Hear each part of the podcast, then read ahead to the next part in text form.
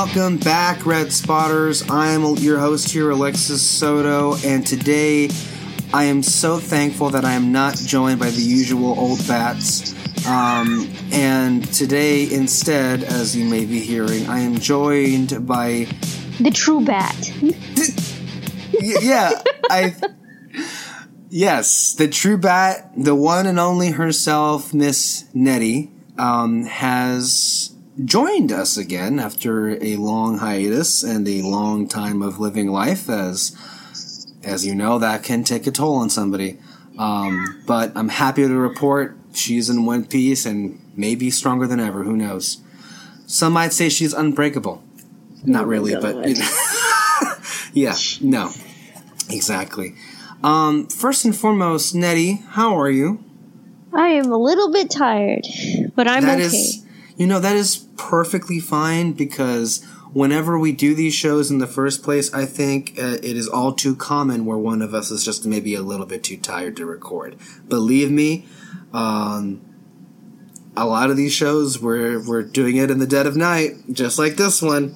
Um, I'm going to right now uh, just tell everybody listening to this show.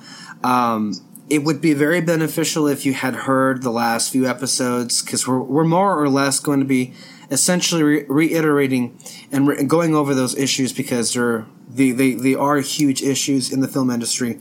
Um, but if you haven't, I will of course just go through everything one more time. And now that we have Neri here with us, we actually um, get to have another perspective or side um, to a lot of the issues in regards to the James Gunn firing or the 20th Century Fox acquisition, um, and then of course the streaming service and so on and so forth.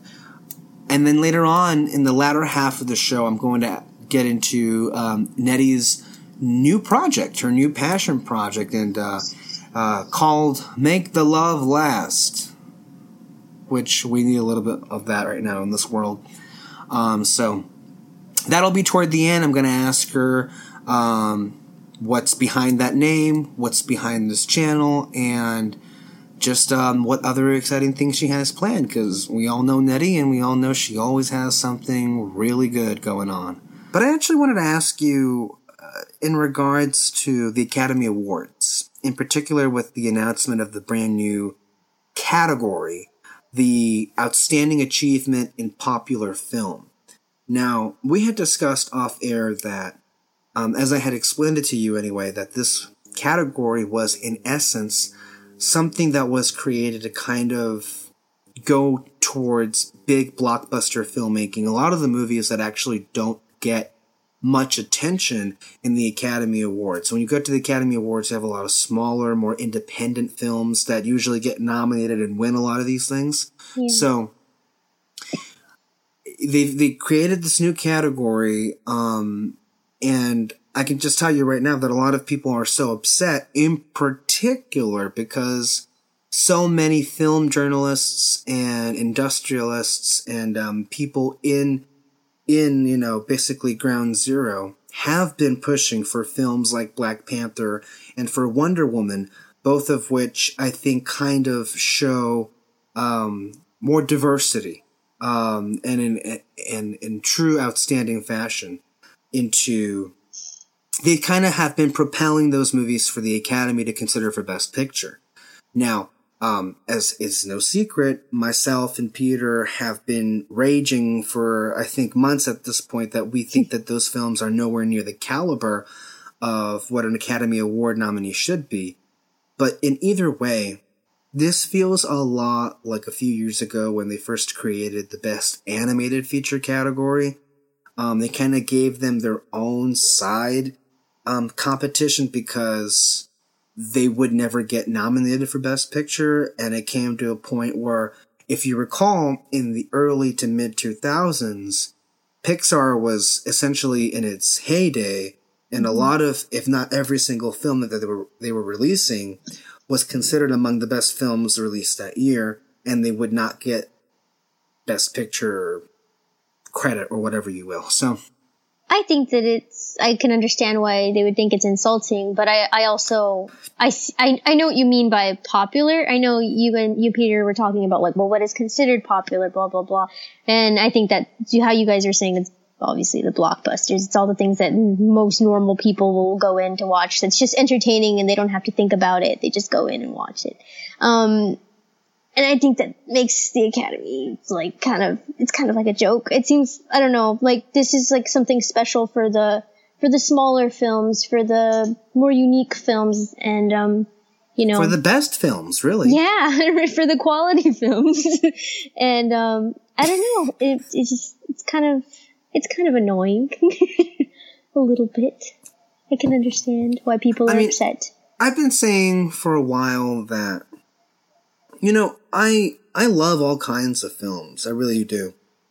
And I've been saying for years that I wish that the Academy in particular would take more notice of some truly exceptional films that you would consider to be blockbusters or four quadrant films um, that are very widely seen and popular. Um, and I also do th- feel that there is a wide disconnect between a lot of the films that are nominated every year because the majority of people in the world just haven't seen those movies at all when they get nominated. And the movies that they do see are nowhere to be found. Um, so I I have been pushing for more attention to those kind of movies, but this is not at all the right way. In fact, this may be the absolute worst way to show that because, like what you said, it's a joke. It's just a participation award, as Peter put it. Um, you, you, you get recognized just for showing up. And, um, I know a lot of people have been saying, well, it's, it's very insulting to a lot of the other nominees. Well, I agree, but I think it's perhaps even more insulting to the nominees who do end up getting into this best popular film category because that just, I mean, I think that category is the designated bench for movies the Academy would rather not invite to the party, but feel that they are now obligated to invite to the party. Yeah, If you get what I mean. yeah, I get what you mean. Um, and it's disappointing. It really is. And as I think you and I both agree, the Academy Awards are supposed to be something that an event. Right. It's supposed to have some kind of prestige. exactly. Class. Uh, and this is anything but that. It's like And it- bringing Chipotle to like a food competition or I don't know, Holy shit! or Subway or something. I don't know. Holy God! I'm sorry. I. I mean, it's the truth. But there is another component to this that I told you about, and that is the whole that all this idea actually came from ABC, which is owned by Disney, because from their perspective, the Academy Awards are a different thing to them. To them, it's a telecast, and a telecast should get ratings. And the ratings haven't been good lately at all. Um, and so this category recommendation was Bring in to- the people. Yeah. Exactly, because if you nominate movies that people actually have seen, perhaps they might actually tune in to see the telecast. Really? Instead of like shining a light on the things that people are already watching, why not shed a light on the things that people don't know about yet? Like, I don't know, maybe a better way of promoting them. I because they're smaller. I mean, they're not small, small, but they're still like lesser known. And I don't know, you know what I mean? Because there's they're all quality. All of those are like they have such quality, and I think people would actually like them if they were exposed to it, but they don't know how to be exposed to it. And maybe if they made an effort to kind of gear people towards that instead of just the main popular films, and you know, you'll get to that audience that you want. Maybe not right away, but over time, which it, should be that way. I don't know. I agree with you, um, but a problem with a lot of, the, of that is, and I think because for those who are listening, we're Neri and I are from the same community. We are lovely Imperial Valley, quote unquote. And what we were, what Peter and I were discussing previously is that our theaters, our market Yeah. gets absolutely nothing but action blockbusters, Yeah. Marvel, Star Wars, Disney. We don't get independent films. We don't get those movies. Because it's And a I very specific market. Yeah. Exactly. But I imagine that there are a lot of places in the country that are like that. That a lot of these movies actually just don't go to the middle of the country. Like a Get Out or a Lady Bird or a Call Me By Your Name or a Darkest Hour or a Post or a Shape of Water even. Like you're talking about movies that are like shown in select theaters. Because it, I, I'm not sure if you're aware, but the requirement to be eligible for a Best Picture nomination is your movie has had to have been playing in a movie theater in Los Angeles and in New York for at least a week or something. Do you find it at all disturbing that Disney pushed this on the Academy and that they were so receptive to do it? Um, especially considering when perhaps the inevitable winner of a popular category will be them. will be Disney. What does that look like to you? Typical Disney. And what is typical Disney for those who not know? uh, money, hungry, grub and do everything to own everything in the entire world company. I don't know. You, you can say Go it in a better on. way. No, no, no. That's exactly what they are. In fact, I would love for you to just go on in more descriptive detail if you can. Um, I I think it it goes without say it, it makes you a bit uncomfortable, right? This whole Yeah. situation. if you can dream it, you can take it.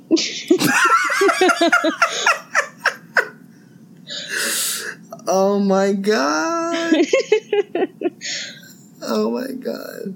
Yeah, that is, I guess, their slogan, isn't it? It started out with a what is it, an orange orchard or something, and now it's it's just taking over the world.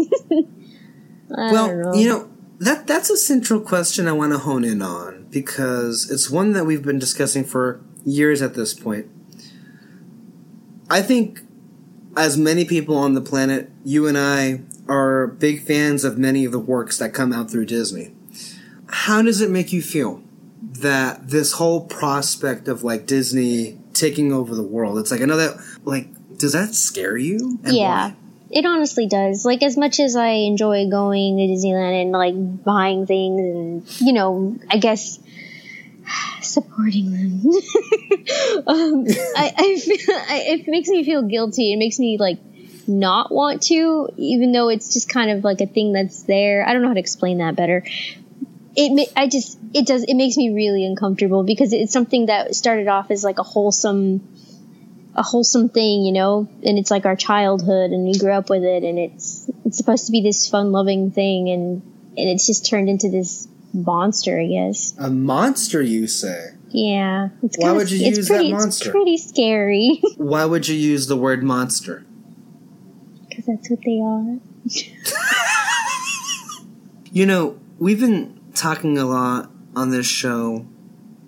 Um, Peter says he jokingly calls um, the Disneyites, the Disney followers.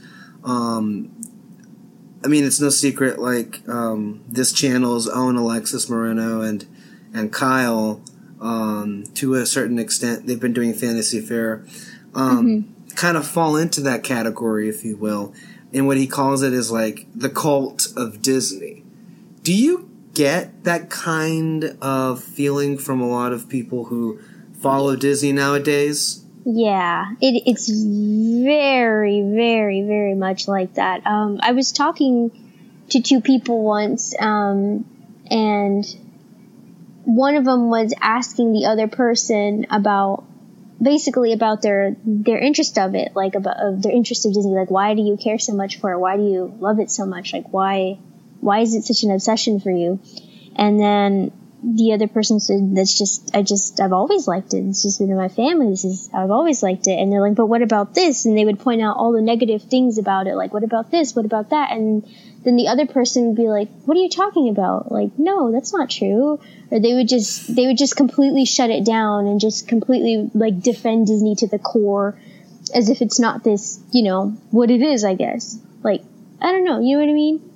no, I mean, you're, being willingly ignorant about it, like or not really ignorant because they know, but was it like I don't know. You know what I mean? they're they overlook Yeah. they overlook a lot of the uh, negative aspects and only choose to focus on the positive aspects of it. I mean, one example that we're not going to get into right now, but at this very moment in time, there Disney is is is building a new luxury hotel at Disneyland Resort on top of where ESPN Zone and Rainforest Yeah. Cafe used to be.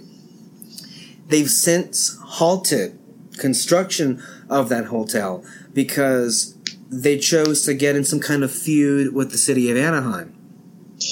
A few days later, they go to the city of Anaheim and they say to them, you know, let's let bygones be bygones and let's go ahead and rip up our previous like contractual agreements with each other and, and be done with it. In November, on the ballot for Orange County, there will be a provision um, whether people that work in that in that line of work um, for hotels um, to get a raise to eighteen dollars an hour by the year two thousand twenty two. And I mentioned this on Twitter Yeah, I saw that. and it looks and it looks so much like they stopped construction on a hotel to stage a feud with the city of Anaheim so that in the long run they can avoid having to pay their own employees $18 an hour which I'm sorry if you're a company that now has 50% of the market share the domestic box office and you're able to have done that by putting a $71 billion down payment on 20th Century Fox, it sounds to me you can sure as hell afford to pay your employees $18 an hour. use use that churro money. Exactly! I mean, am I right or am I right, Neri? You're right. They have cruises, they have hotels, they have resorts, they've got everything. That's All the just- merch. yeah, that's travel. Everything. the merchandise alone jesus Yeah. man um so yeah lately lately it kind of and i think people who have been listening on the show for the past few weeks have kind of taken notice. It's kind of sparked this like anti-disney attitude in me. And shit if you look at my twitter account i think that's pretty obvious at this point. Um but it's i think we are in a moment in time where the company and the brand Disney have either intentionally or inadvertently have gotten tangled up in many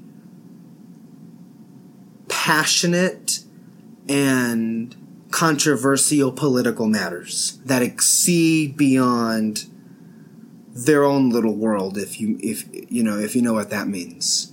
And another one of the examples, um, I mean, and by the way, Neri might not know this, but like we delve into a lot of politics every single week, so this will be one of the examples.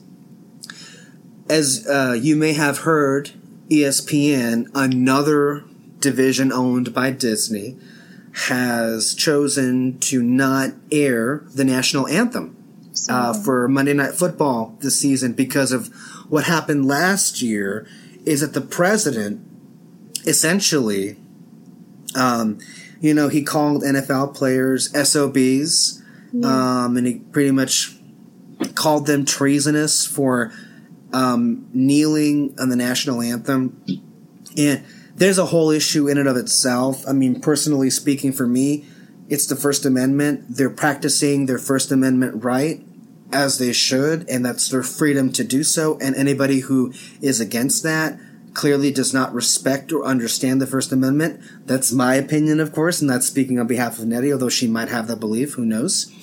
But the issue, of course, is Disney has opted to not pick a side in that hotly contested debate, and they've like opted out. But again, by in it by by not taking a side, That's taking a side. they're taking a side. And you know what the most hilarious aspect about all of this is apparently um, the person who they're serving, Make America Great Again, Donald Trump, didn't like that actually. Do you know that this week the president actually um, began a petition to make Disney air the national anthem?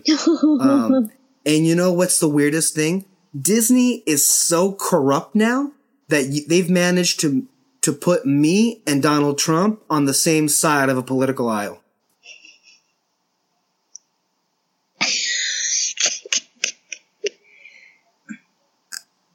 how, how do you respond to that? I mean, seriously.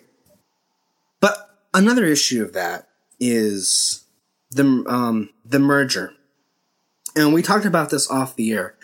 Um, and I told you about the figures that because of the acquisition, Disney's not going to own essentially half of the market share. Like again, it goes back to what we were talking about earlier, how scary I guess that is because mm-hmm. the audience now is basically everyone. They're marketing towards everyone now, I guess, in a, in a sense. A lot of us have different tastes in films, but I know that your palate isn't necessarily family friendly and franchise focused. I know you kind of cut away from that. With the news that uh, that um, movies that don't fit into that agenda or that mantra, if you will, are just not going to get made. How does that make you feel? It's kind of irritating because those are those are things that from way back, like people, you know, like you were saying, those movies, um, way back, those people, people like love those movies, and then they're just gonna cut them off because it doesn't fit into their category. It's I don't and know. I, like Alien and yeah. Predator yeah. and um and Planet of the Apes, which by the way are franchises now. They're not considered original properties, but it's like, it's one thing to like have no original properties whatsoever, but now you're also cutting back on the franchises that don't make as much money and mm-hmm. don't fit into your brand, yeah. which is, I find personally disgusting. And I think that's an example of why they shouldn't have gotten Fox. Yeah, they shouldn't have. It's, I don't know. It's, it's kind of, it's weird it's just going to change things in a weird way. I don't know. And I, I don't know how long it can go on like that. You know what I mean? I mean, it will go on because it's Disney, but I'm, I'm saying, you know what I mean? There's just, there's that missing piece. But that's the thing though. Um, will it go on? Peter and I had talked about this the previous time, and he posited that perhaps this may blow up on them. The, the Fox portion of it? Right. Yeah. Because in, at some point, or are they getting to the point where they're just too big to fail? I don't know. I really don't know. It could go either route. Yeah. And I know that you asked me, like, well, then why did they get Fox if they're not going to use what they have and make movies? what I told you is, as we've been saying for weeks now, is they're going to exactly they're going to take that treasure trove of stories and put them on Hulu, which they now coincidentally now own. yeah, they now and you have some feelings about that apparently. You're making me more scared. like you had already oh. we had oh. already talked about this, but like it's settling in and it's just it's scary. it's scary because it's like and also the strategy though behind it is kind of brilliant because now they have their Disney only streaming service with Marvel, Star Wars, and Pixar and which have you, which they'll also be creating original properties there as well. And then they'll take all the Fox properties that doesn't fit into their brand, put it on Hulu, which supercharges Hulu. Yeah. Um, maybe even honestly, like movies like Dark Phoenix or Deadpool 3 might, or Alien 7 might just go to Hulu then instead of going to the theater. That's true. Okay. Yeah. And that would probably get more people to go onto Hulu. Hulu's already very popular. Um, they might just like let Hulu continue with their original programming and now they just have much more to work with. And then in addition to that, because they, I mentioned ESPN before, ESPN's also having Lord. a streaming service. And imagine a bundle where you get your Disney, you get your drama, you get your sports, and you essentially have a four quadrant um, product that is almost too much to refuse. So manipulative. It's such a monster. Oh God. Are you okay? I'm sorry. I mean, I'm not the one causing this, but I feel like I'm scaring you. it's just, it's a lot. All of a sudden, all of this makes sense, right? Because yeah. what do they want to compete against? Netflix. Netflix they can't yeah. do that with just Disney only stuff. No. But when you add in your Hulu and when you add in your sports, well, that's a hell of a product. I mean, and that in and of itself is going to change the whole game because yeah. now we're going to, bundlers are going to come back now, not for cable, but for streamers. Is there any good news out of this, Neri, that you can see a silver lining? At the moment, I have a migraine. um, I'm sorry. What this about, what do you think? What do you think? Tell me. Um, this is horrible. this is absolutely horrible. I agree with you. It the more that I say it out loud, the the scarier it becomes because they literally own the world now. They own entertainment. Yeah. They own film. And again, it's like think about right now the ground that we've covered from streaming to film. Like we're getting to the point where they're going to own like you know, our film classes, what do they say? They now own distribution and exhibition. We're getting to the point where I will bet you this will happen in the next few years, where these distributors like Disney and Comcast and Sony, we're getting to the point where they're going to be allowed to own their own movie theaters now. Yeah. And if if you're um, a student of film history, you know the last time that happened, that didn't end up so well for anybody. Where do you think it'll go once they reach like a point, like a, a high, well, not high point, you know what I mean, like a peak, yeah. and then it, it can only go.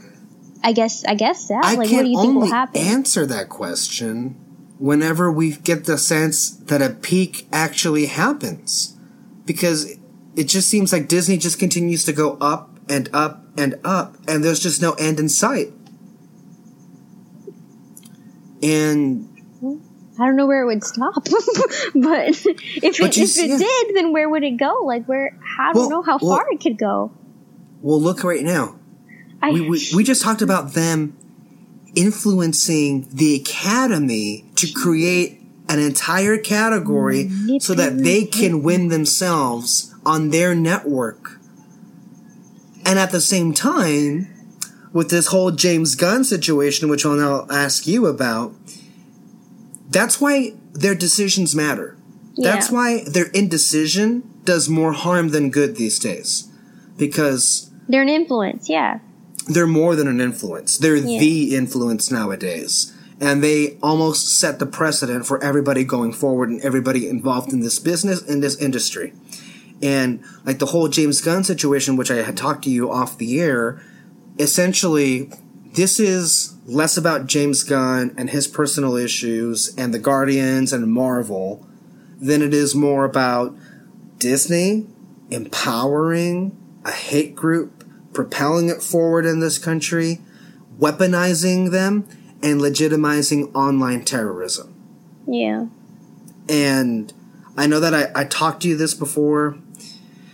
I know it kind of gave you more of a migraine, and I don't mean to hurt you, and I promise we'll move away from Disney after this, but like, I just want to get your stance on the James Gunn situation based on what I told you. And if you feel if I'm being a bit extreme, but I don't think you're being extreme because you, because you're right. Um, somebody who has that much influence, even just okay, even just regular one person celebrities on their own, they can say one freaking tweet and it completely sends a wave of people in a completely different direction than they had thought before. Like, it only takes like one person. Right. So, I mean, Trump. I mean, come on. yeah. Um, yeah, just, it only takes one freaking person. And so, Disney being this cult, like you said, that it is, where nobody even no no matter what, people are going to always continue to love it, no matter how many things pop up or whatever. It's Right. it's not going to ever end. It's never going to end. It's it's like ingrained in our culture. This is this is just what it is. How do you feel for James Gunn? I, f- I feel like it's such a little petty small thing that it doesn't really it doesn't really matter like i mean not not that it doesn't matter i mean that the fact that they attacked him for that for such a long time ago it doesn't affect now But it's also it's also less about him than it is about Disney. no yeah that's what i'm talking about no Yeah. no no no yeah yeah that's what i'm saying like it it's it's something they just picked out and it shouldn't have they shouldn't they sh- there was no reason to really make Fire a him. big deal out of it like Especially since they already knew that these Yes. existed. There- and they had hired him anyway. If they had already known, then there was no reason to give him a boot, and the, they gave him a boot just to shut the other people up. But that that doesn't that gives them more power, gives them more ammunition. They're like, oh look, they listened. So if we continue to do these things, if we continue to bully and continue to push for what we want, then we're gonna always get what we want. If we can push Disney, who else can we push? we can push what we want? anybody. Yeah, exactly. That's what. That's why. It's just. It's. It's pretty. It's pretty terrifying. And I'm not sure if you caught this, but I even said this, um, and I mean this um, full heartedly. Uh, but what I said about, um, you know, we talked about the cult of Disney, as we will, and people, a, a lot of people in the Disney community, in the Disney fan community, I've noticed were unusually silent on this issue.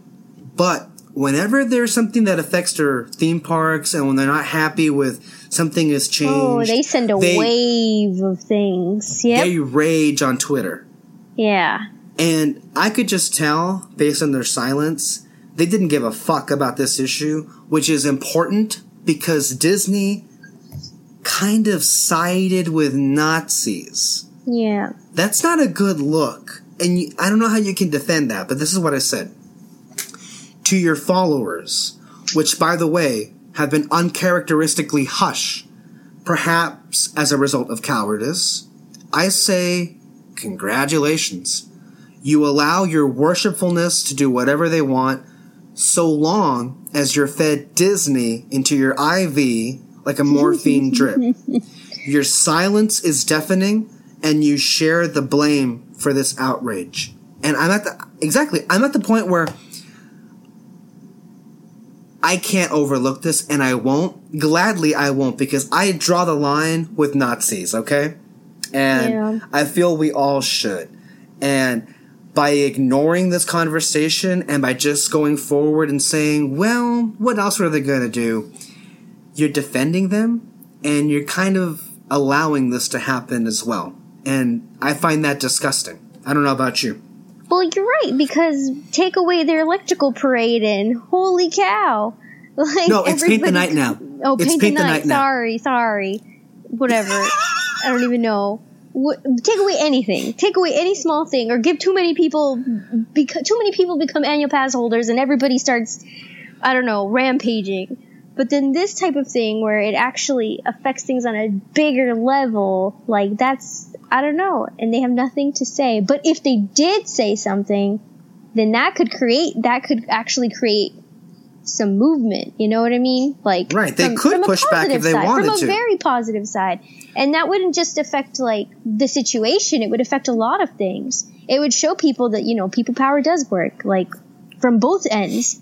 That it needs to be seen because we only keep seeing the negative people power. We keep seeing it from that one end of the spectrum and not the other. I want to be clear to everybody listening. Neri and I have been huge, lifelong Disney fans.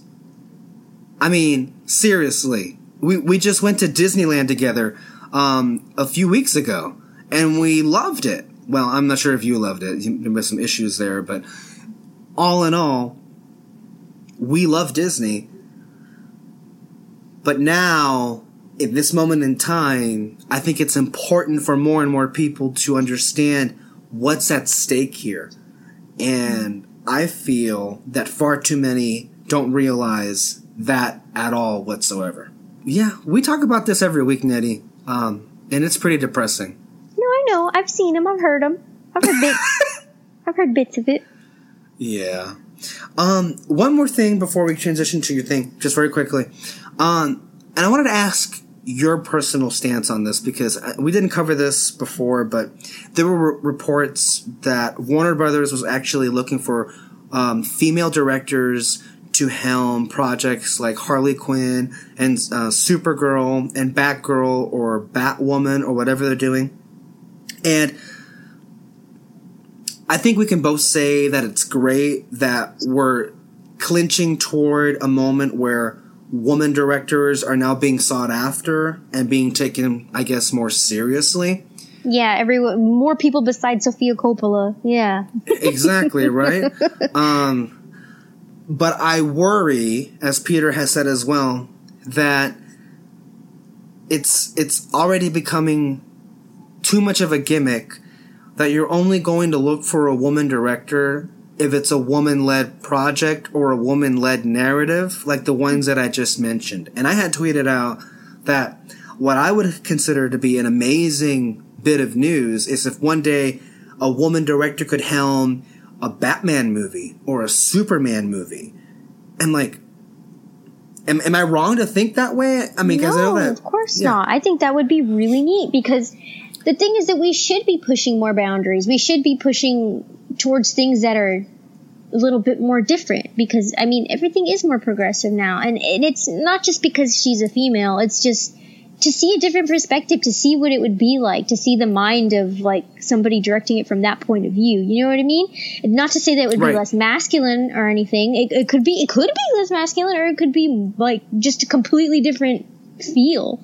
And I think that would be really cool to experience to see I don't know to, and especially if it did really well then like and it actually came out really really good that would be neat. And it would it would change things. It would completely change things for for everything for you know for the film industry then we could start making more things exactly and, and, be taken I mean, seriously because I, I, the only movies that we see are just like you said like female female like heroines and stuff like that and it's and especially in the superhero genre i mean last year it did kind of blow up with Patty Jenkins directing Wonder Woman, and that movie was a huge financial success. Yeah. And that kind of broke the myth, the sexist myth that people had that woman led projects couldn't make any money.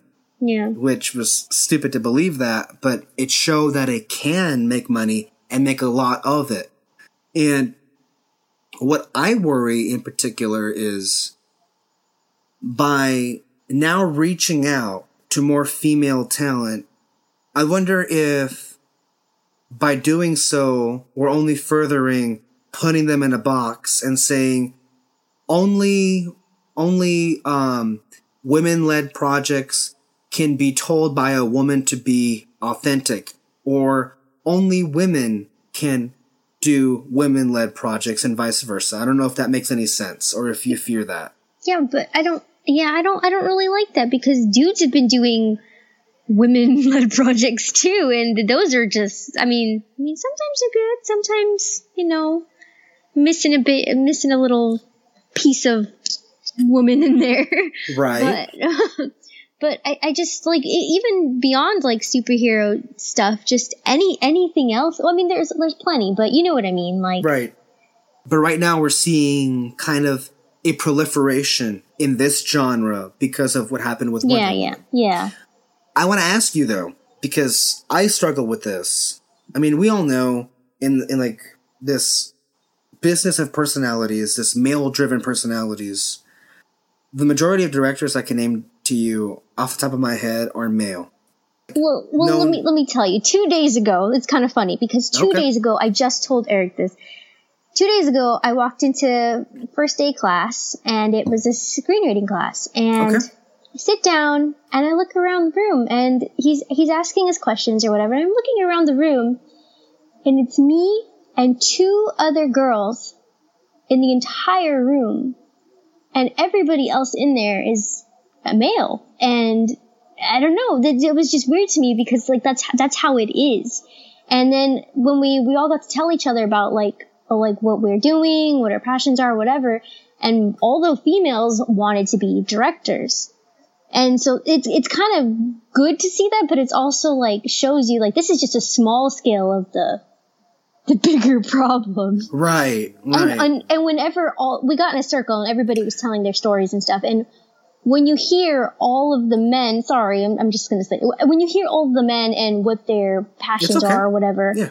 they're all the same. All their thoughts and their reasoning for for all of their movies and and things, they're all the same. They And what all that? the- majority of them, okay, majority of the people in my class at least, they they're all talking about like the strong male leads, like the very, you know what I'm talking about? Like Really? yes, very like one of them was talking about military movies, one talking about superhero movies. They're saying how most of their favorite like movies, the reason for it was because of the the manliness of the character. oh my gosh. Yeah. And then the girls would talk, and one of them, she, what was she saying? I don't know, the way that she was talking about it, it was just from a different, like, I don't know, like, I guess it would be called, like, it would be like a more avant garde type of, you know, feel. Like the way Uh-huh. that she wants to create her movies, that's like how she wants to do it, which is, which is neat because it has more emotion and it has like a different, like more meaning to it beyond just like, oh, the character. It's like the story. And I, I really like that. So it's, it's interesting to see, see it in a smaller scale. And then, yeah. I'm curious. What answer did you give? I talk, well, they asked us our favorite movie and then the reason for it. And obviously mine is Donnie Darko. And Donnie Darko is the one that it gave me the ultimate push to be able to, to, to want to pursue filmmaking. And I've talked about this a lot, I think. Um, On this show, in fact. Yeah. um, the last it was actually um by the way this is episode 118 the show that we had you on which is called neri sings the blues I don't remember. Jesus. was 58 Jesus. and you had mentioned that you had seen Donnie Darko every day for two years Yep, I did. wow Got me through some tough times. and just because I was actually listening to that ahead of today's show, um, and that kind of just like blew my mind because, you know, recently one experience I had, and this never happens. Look, I love a lot of movies, but I don't watch the same movie again and again and again because I don't want it to get old and stale and then me not liking it in the end, which can happen with a lot of movies. Yeah. But when I came back from Washington the first time, um, I got uh, reacquainted with an old movie that I had seen previously. Fell in love with it for the first time, like really, and like it's probably in my top five, maybe my best favorite movie ever, and that's Casablanca. I love Casablanca. Cas- oh my god, we need to talk about that soon. I have a poster. Do you? yeah. Where? In my well, it's not hung up yet because I wanted to frame it, and I don't. I don't have a frame. But yeah, I have one. I I love that I film. have.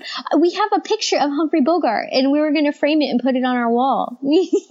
really? yeah.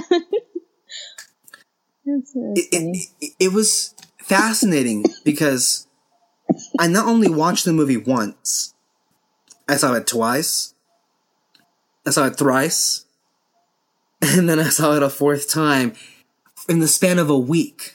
And I've never done that before where I would watch a movie every single day because every time I would finish it, I was like, I want to see that again. and it would just keep pulling me back. And like, I think Casablanca, what really like made me fall in love with the movie is, um, what I didn't realize before was, um, the subtlety in its social commentary hiding underneath the movie and how powerful that is with Rick's, um, struggle, um, to get involved and how important it is. Um, and also it's just a damn fine movie when it comes to the acting and the sets and the music and the lighting, the cinematography. I mean, we could go on for hours and hours talking about that movie, but like the more I I talk about it, the more it's like it it it's for sure now like in my top five favorite movies ever. I love the shit out of that movie. But I bring that up because it's like that's like the closest thing that I can like compete, I guess, with your two years of watching Donnie Darko. It's not funny. Like a month ago, I think. Um, I hadn't. I haven't watched. I hadn't watched Donnie Darko in like a while, and I thought, oh man, I watch it so much. If I watch it again, I'm probably not going to have the same feeling. And then right. and Eric saw that it was it was going to be playing at this independent theater, the small independent theater here in um you know in like Hillcrest. And Really? so yeah, so we bought tickets to the midnight showing of it, Donnie Darko, and I thought, oh, it's just going to be a few people, you know. We went in, and the room was filled. And we sat like in the front because all the seats were taken. And I watched it and I had the same feeling that I had every single time that I had watched it. And I, I was just like, whoa, like it happened again. And I didn't think that it would happen again. And I, I don't know, I love analyzing it over and over and over. And I like talking about it. And it's, it's just one of those things that it's going to be stuck with me forever. Even when I feel like, ah, I watch it and it'll be whatever. Like if I watch it again, I'm, I'm going to be singing the songs. I'm going to be quoting the entire movie. Like, yeah, I don't know. I I love that. I love going back, revisiting films, and it feeling exactly like you did the first time. That happens so rarely nowadays with a lot of the movies that we see. Um, was that your first time watching that in a theater, Which one? Donnie Darko? Oh yeah, that was yeah. So I got to experience what I didn't get to experience in 2001. what, what was that like? It was cool, especially because everyone, like some people around me were, uh, were people that had never seen it. And then there were a lot of people that were with them that had seen it. So I could hear other people like slightly quoting it when I was quoting it. And that was really cool. And then other people that were thrown off and would react. And I love hearing reactions, especially in a field theater. Like it's really neat. I don't know. It's, it's really neat. that's one of the the greatest joys of um, theater going. Yeah, Um, that's why I hope it never ends. It's probably going to end, but I hope it never ends because the the reaction, the feeling of a of a Right. field theater with you know everybody experiencing something together. That's just It enhances the experience. I know that I love Star Wars: The Last Jedi and Avengers: Infinity War, but what makes those movies so much fun is going on opening night and sharing that experience with a new, with a whole full crowded theater. And I can tell you, it really does enhance the experience every single time. I saw both movies in theaters four times each for each film, and people's reactions. I can tell you, when I the last I saw Avengers three, um, I actually saw it in 4D, which was an experience all in itself. But I took someone with me from work. Her name is E. She's a good friend of mine. Never seen a Marvel movie ever. ever. So like she didn't know anybody or anything. And you're going into Infinity War, mind you. Like this is like kind of like the series finale of like all these movies, like 20 movies. And this is why I say to people like, well, a negative for the movie is you kind of have to know all these things. And here I say, bullshit. Why? She had the absolute time of her life. She was reacting and emotive and like on cloud nine and she just was so invested in all of these characters and the drama and the music and and like the spectacle peter and i call this movie an epic because of just how grand it is and the special effects and and everything she hadn't seen a marvel movie in her life this is her first in. one and she loved it she loved it. And she wasn't the first person I've met that said that. Like there was some I just finished a project with my journalism program with uh, my partner and she said that Infinity War was her first Marvel movie and she's gone back to go see all of them. and I'm telling you, it's that's the power of cinema. And I know we kind of went on a tangent, but I just wanted to say that, that that's why we love like what we love, you know? That's what makes these things special. And see like the power and the impact that these um, art pieces really can have. I love it. um, what were we talking about? I kind of lost my train of thought at that point. No idea. Um, uh, yeah, women, women in the film industry. That's right. yeah, that. But you know, that's that's good that you had that story to share because I think that's kind of a microcosm for what's going on. yeah. Um, does that make you more hopeful or less hopeful toward the future for women in, in you know in directing and, and the future of the I'm business? more hopeful. I think. Okay. I think at some point, like we have to. I don't know. We're already we're already kind of seeping in. I think. I think at one point, at some point, like it's going to be good for the women. I'm pretty sure. I don't know. Uh, I hope.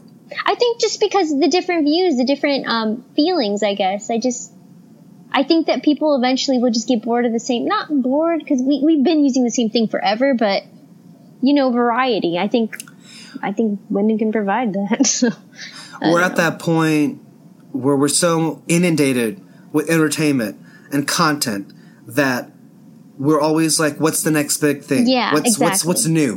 What what's out there that we haven't already seen before?" Yeah. and it sounds like you're telling me that based on your interactions with many aspiring women in the film industry, they have some unique stories to tell that we haven't seen before. Yeah, because the, the, the dudes in my class, the, the future men of the film industry, they just want to keep pushing out the same thing. And the girls are like, nah, we have better ideas. So, I don't know. Uh, and I'm all for that. That's great. that means we can get better films. Yeah, hopefully. Okay. Now, before we close, the last thing we're going to talk about here is you. Which is, um, for those listening, Gary. Neri does not like talking about herself. She downright hates it. Um, so she's making an effort for all of you, just so you know. So, again, just to mention, so Neri is starting a brand new YouTube channel called "Make the Love Last," as she says it. Um, and sh- her introductory video is on there. Make the It's love last. it's not great. I'll work on it. In fact, from what she told me, she got some brand new equipment today, so she is working on it. So, Neri, I'm just going to go ahead and ask you how long have you been thinking about this particular idea in your head? I feel like it's been years at this Uh, point. yeah, I've I thought about this idea since mm, junior year of high school.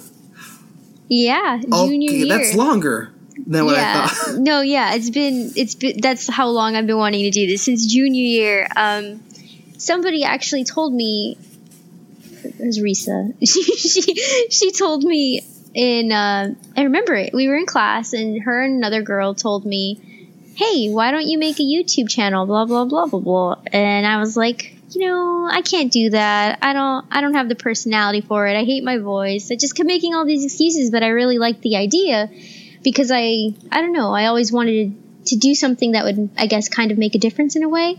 Um, and then it didn't really hit me till like I said, Donnie Darko. That was like the push push where um, it kind of made me it it gave me the inspiration to be able to to do what I want to show that I could make an influence even on a smaller on a smaller level. Like that's why I wanted to do filmmaking because on a bigger level I can make I can make movies and I can influence people but on the smaller level I can I could do YouTube and I could help people Right. I- essentially. I mean in in some way or another.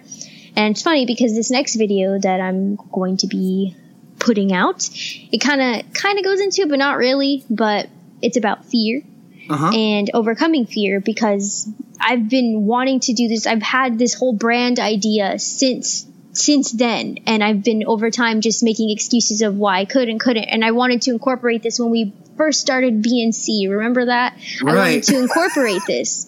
And and then I didn't. And then there were always some issues like my computer completely crashed on me or Premiere completely deleted itself and then I don't know how many times Premiere has deleted itself on my computer. I, I feel bad for Julio and everybody else who has helped me. Shout out to you guys for uh, getting me Premiere on the cheap. um, but but yeah. So I, I'm just I'm done with making excuses, and I'm I'm terrible at self promotion because I'm I have anxiety about absolutely everything, and I think that I just need to put the fear aside and just do it. And I don't I I shouldn't care what anybody thinks. I shouldn't care if it embarrasses me or what people think of me or my squeaky voice. And I wanted if I want to accomplish what I want to accomplish, I need to start somewhere. And this is where I've decided to start because I want to help people. So and you know, for those listening Neri has really, through such adversity in all these years, has tried her best to do this at one point, as she had mentioned, but things just got in the way, as I think all of us can understand that life gets in the way sometimes. And especially anxiety, yeah. um, which is an issue that I don't think most people recognize much less talk about. Um, I know several of us on on this network experience and have issues with regular anxiety, and you know, up until very recently, I've never actually dealt with anything remotely to what um, I, to what Neri I think experienced throughout those years, and you know we've been friends for I think five or six years now. I think you actually had a birthday recently, if I'm not mistaken. Yeah. Um, welcome to the 23 Club, um, which is how old we are. And you know, if I can say so myself, um, I think your friendship has been one of the most rewarding I've had in my entire life. Thank you. I I appreciate every single time that we get to talk and we get to do projects like this together. And especially when we get to eat together, because we Ramen. love to eat. Ramen. And I know recently I went through a, um, an episode of sorts in my life, one that I wasn't expecting, and one that, you know, she really helped me get through, among other people, of course. And I I couldn't be more supportive and I couldn't be more proud of mm. this actually happening. And to hear you say that I'm not making excuses anymore, I'm doing this makes me so happy because you always had the ability to do this. But now that you are, you're older, you're more experienced, you're smarter, as we all are with age. You have every capacity to do this. I know I'm getting on a soapbox here, but, but it's like, I just want everyone to know how close we are and how much I support her and how happy I am for her for doing this. Um, to that, I, I noticed, because I also went back and listened to the old show and what you mentioned there. You mentioned that it's important for you. One of the reasons why you wanted to be a filmmaker is you like to make people feel things. And then right now you just said that you want to help people. So I think I'll, to kind of hone in for people listening, what really is at the core that kind of drives you behind all of this? Because it sounds to me that do you really want to make people feel better about themselves? Uh, that's that's kind of what the name um, comes from. Make the love last. So right throughout our lives, we're all we're all living our own story. We're all going through something, even if we can't see it. We bump into each other and we assume things about other people. We just, we put these invisible barriers between us, between nationalities, between counties, Race, schools, even. There's just all these rivalries between people. And the thing is on a, like, individually, we're all going through something. And we forget that we're all human. We forget that we're mm-hmm. all people, that we're real life breathing people with emotions and, and that we all, we all feel things. So the way that you feel pain, I feel pain, even if it's in a different way. Even if somebody ac- across the world, they feel pain. They feel the same sadness that we feel from way over here. We've never met them, but they're feeling something that we've felt. Um, and I think that that we forget that that we're all human and we need to be able to learn how to work together and live together and love together and I, I think it starts with just at first it just starts with you. And so the beginning of my channel i want to focus on the on, on the self. So i want to focus on how how you are. So how people are how how we want to improve on ourselves. Because if each person individually improves on their self then naturally everybody will be able to work together even if it's not it's not going to be this perfect you know society or anything but it'll make things a little bit better. Because if you're feeling good and the person next to you is feeling good then together you'll be feeling good and you won't have to lash out at the other person. And i think that i think this comes from me dealing with so much throughout the years that i kind of just needed somebody but i forgot that like everything is is within my control. So it's all in my head and I have the control at first and then everything else, the way that I react to people, because I do react to people. I am not saying I'm perfect or anything. I definitely react. I'm, I could be very negative. I'm sure everybody knows that. I lash out and everybody has. I, I, we may have heard of it. but everybody, everybody has their thing. So everyone has this way that they react, whether or not it's like me. It's, it's their own thing and it's just a way of learning how to deal with it on your own and then and just acknowledging that there's there's something that you can improve on and wanting to improve. Because if we all just want to be angry crabby people walking around the earth then nothing's going to ever improve. You can't complain about something you want to change if you're not willing to make that change yourself. And so that's that's kind of where it you know. So yeah that's why in all that you do remember to make the love last. That's why i say that because it's it's making the love last not only for yourself but for the person next to you that you you have you don't know anything about. And for those who will replace us inevitably. Yeah. Yeah. yeah. Um you know, that may be the best uh way you've ever described the channel. Um and I guess it, it is at at the same time a very basic idea, but also kind of complex. And to kind of like put it into words and like people make understand what it is you're trying to do can be challenging. Um, and I'm just really excited. Can you tell us about how often we can get new content or if you're still like planning that out or so any I, other details? I was originally going to do it i was going to try to do it at least once a week because i had I have, i've had like a bunch of things i wanted to do written out. And um, i was going to film it last week and then the week before that like i said the microphone issue so this was just all technical literal technical issues like technical difficulties so I'm hoping to at least get once every week. And if not, I'm going to try at least bi-weekly and then work my way up. I'm, I'm working on learning how to do automation because I'm still very, very, very new to everything. Cause automation? I, like automating my uh, videos and stuff. So it, it oh. does it scheduled, like without me having to actually go in and do it. I do it all in one day and, you know, send it out. Yeah, I know. Yeah. I'm, I'm never on social media. I'm sorry. I'm trying to figure out YouTube. oh my god. so awful. But um I'm working on it. um yeah, but it, I mean it's it's a learning process. yeah. It definitely is. I'm just so happy that you're finally doing this. And it sounds exciting.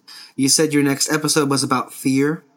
Yeah, that's probably the next. Well, that's what I, I, had planned out. I might change it up. The thing is that every topic that I have, I usually the way that I come up with it, I, I'm I feel like there's usually themes going on throughout the month.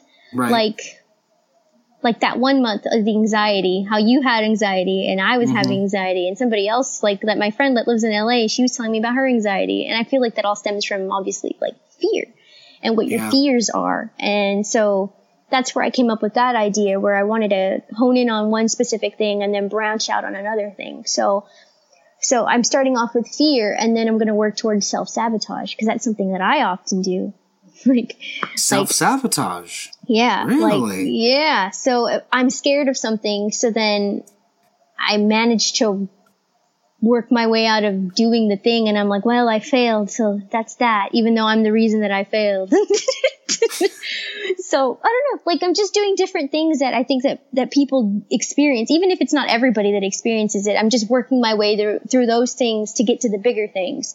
So I'm just starting off small at the moment, but I'm, I'm excited. We all start somewhere. Can I ask the format then? So the format is a sit down style. Um, will there be any more No. editing or oh? Oh no, the- no. The Oh, the sorry. first one is sorry. Uh, the first one is um that is just not the way that one. It's kind of like a that was really bad. The, first video does not does not show what my channel's going to be. So I kind of wanted to just throw it in the way it's going to be later. I guess. Okay. I, it's it's gonna be different. I wanted to make it fun because I didn't want it just to be like, oh, I'm sitting in front of a camera talking about serious topics and people and expecting people to listen for like seven minutes or whatever. Right. I I just I going I want to make it fun, but also like, hey, you should help yourself. I don't know. I don't know how to explain that better. You'll see. You'll see. I will be working on a better channel, on a channel trailer, like an actual one eventually, but at the moment I'm just doing with what I got, so. We'll hold you to that. Waiting for that channel trailer. Oof, that'll, that'll be like way, way later. That's awful. Oh my god. Um. Well, um, I think that about will do it. Um, Sorry. Did I put, did I say, did I say too much? No, I think we've reached the end of our conversation. Unless there's anything else you want to add. No, I'm good. I know you're tired and it's late, so I want to go ahead and wrap us up as soon as we can. Um, before we go, I want to announce because Neri and I had discussed this beforehand. To the table will be coming back, folks. We're we've been working on getting that back for a while. We've been kind of bad about not doing that. I know that Peter and I will be having it to the table soon. Unbreakable and Phantom Thread are the films that we exchanged. And Jeez. right now, what? Your phantom thread.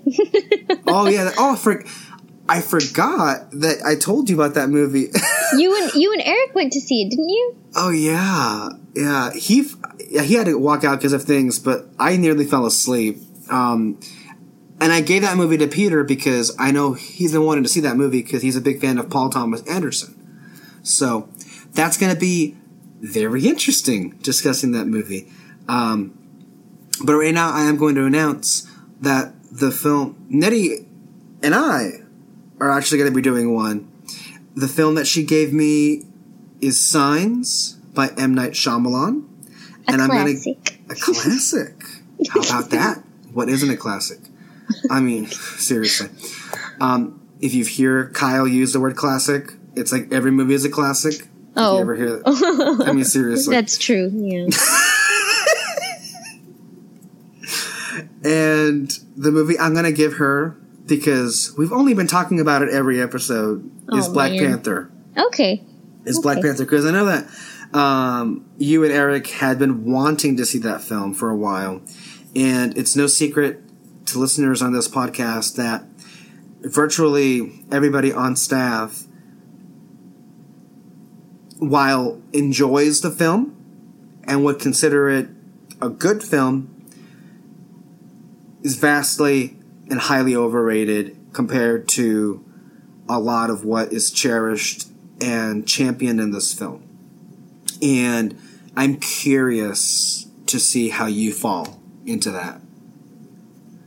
Because if you don't agree with me, we're going to have some fighting words. I'm kidding, of course. I'm Oh. kidding. I'm obviously kidding about that. All right, so this has been Red Spotlight number 118. I want to remind everybody you can catch our podcasts every single week at podcast.com, iTunes, Mixlr, Google Play, and other avenues. You can also catch us on YouTube. We have previews of our shows on Instagram, and we're on Twitter and Facebook. You can actually follow me on Twitter at Great the Alexis. I tweet every single day. I will self promote that I think I have the best tweets of anybody on this network. This so true. it's true. You see, You should just you should just be my social media manager because I can't do anything. I am the worst. oh man. Yeah. So, um, yeah, um, I'm just essentially doing what I do here and rip Disney a new one. You can follow Neri on Insta on Twitter. I think Baby Ghoul. Is that what it Oh, is? make the love last. Make the love last. Oops. So at at Make the Love Last. Yeah. And you can also look up her material, youtube.com slash make the love last. I, I have, assume. no, I have no idea. Or just search make the love last as like no space in between on YouTube and it should take you to there. To- And there's also, I want to say right now before we leave, I absolutely adore the video you made for our Disney trip.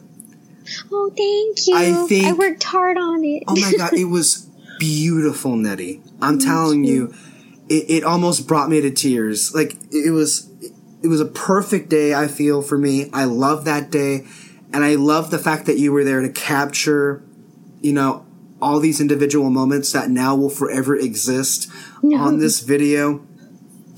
I mean, the way you shot it looks beautiful. The choice in the music was excellent.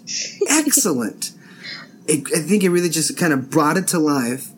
Um, and I noticed that at the at the end there was like "Good luck in DC, Alexis," Yeah. and I I think I got a little choked up looking at that. I wasn't expecting it. So, thank you, thank you, thank you, thank you. And I would encourage everybody here to go and look at that video because um, I thought it was great. yeah, I hope to put more experiences on there. That's another thing I wanted to like highlight on my channel. Just you know, loving with friends. and it looks like we're going to be able to look at that um, coming up fairly shortly. So, until next time, thank you, Neri, for joining me. Uh, thank you to myself for being a great host. Thank you to everybody for listening. Um, and until next time, I encourage all of you to stay positive, and we will see you back next time. Bye bye, everyone.